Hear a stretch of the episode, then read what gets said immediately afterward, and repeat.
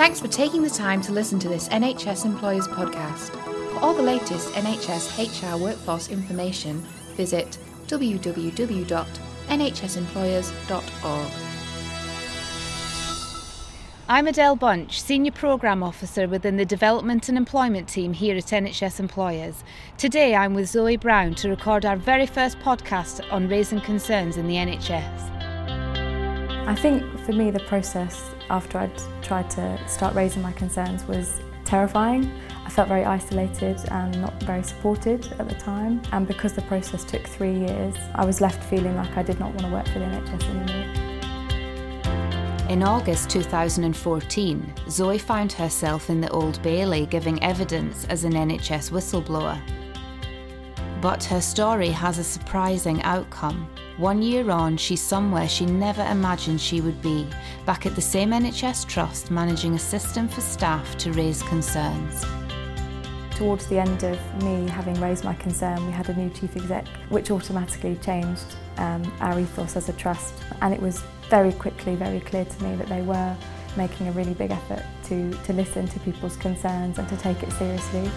Zoe was appointed Safety and Experience Lead at Cambridgeshire and Peterborough NHS Foundation Trust in January of this year.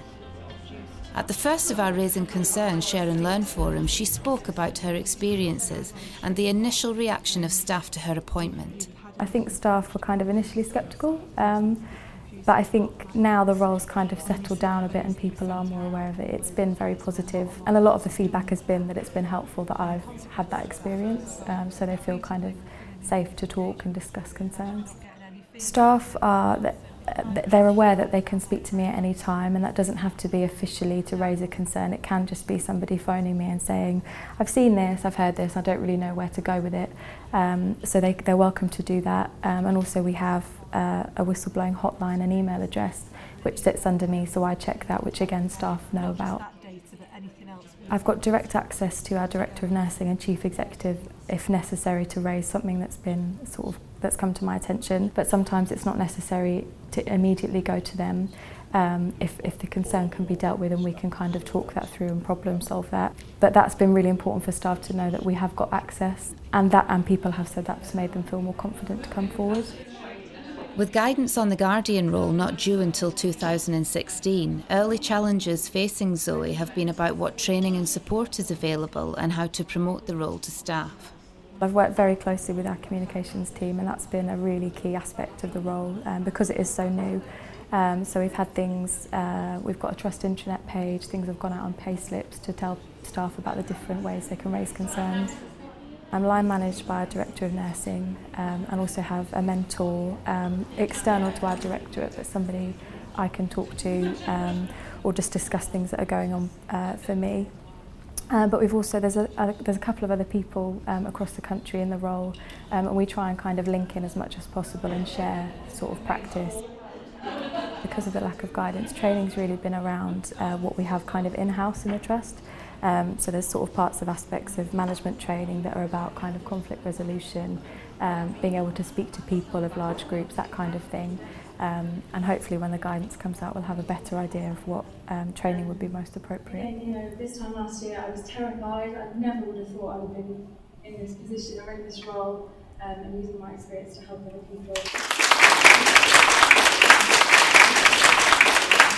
Thought it was really interesting. I thought that she's clearly quite a, a brave lady that has um, turned what has been was, must have been personally quite a difficult experience into something that is really quite positive. Claire Teeney is Interim Associate Director at Nottinghamshire Healthcare NHS Foundation Trust. I think one of the things that actually struck me was the um, timescales that she referred to around three years of somebody going through personally what must have been a, um, a significant level of, of trauma, I, I would imagine. And I think that the other thing I'm quite conscious of around that is whilst that was three years of probably sort of more formalised processes, often it's something that people have thought about um, for some time. So I think it's it, it kind of raised my awareness to be alert to the fact that actually at the point in which someone raises a concern, they may already need a significant level of support because actually it's something that they've had to think about for a while before actually entering into that sort of process.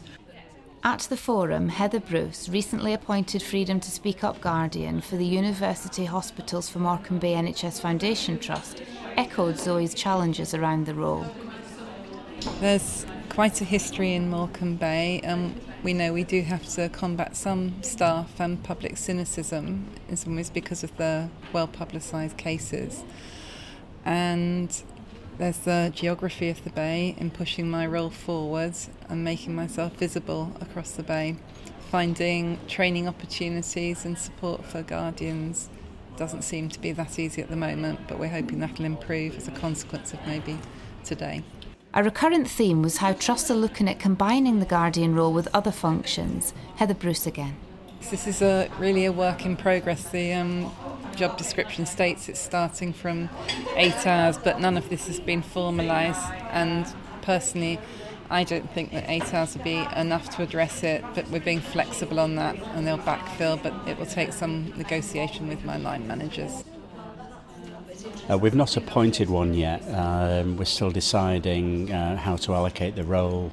Barry Mortimer is Senior HR Advisor for Calderdale and Huddersfield NHS Foundation Trust. No decision's been taken uh, yet, um, but we will at some stage in the near future um, have somebody in that role, but it won't be a specially created job.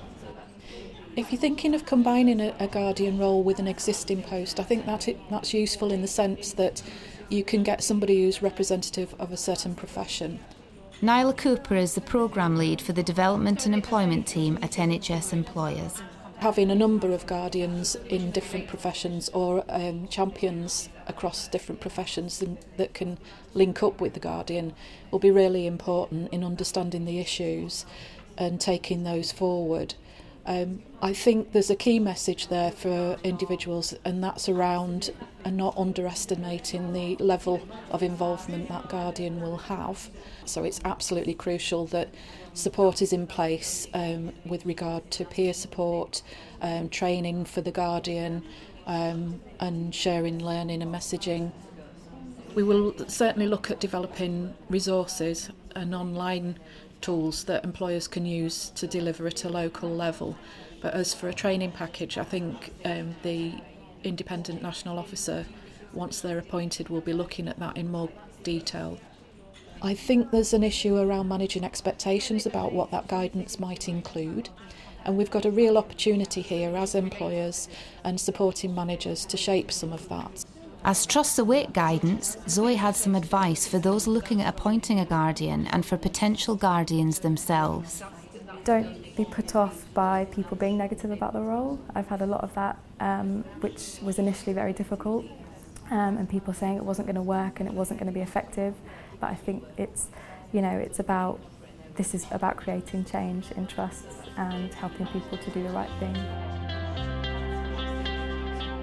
Our thanks to Zoe Brown for sharing her experiences. I said at the outset that this is the first in a series of podcasts tackling raising concerns in the NHS, so we want to hear from you, and here's how you can get in touch.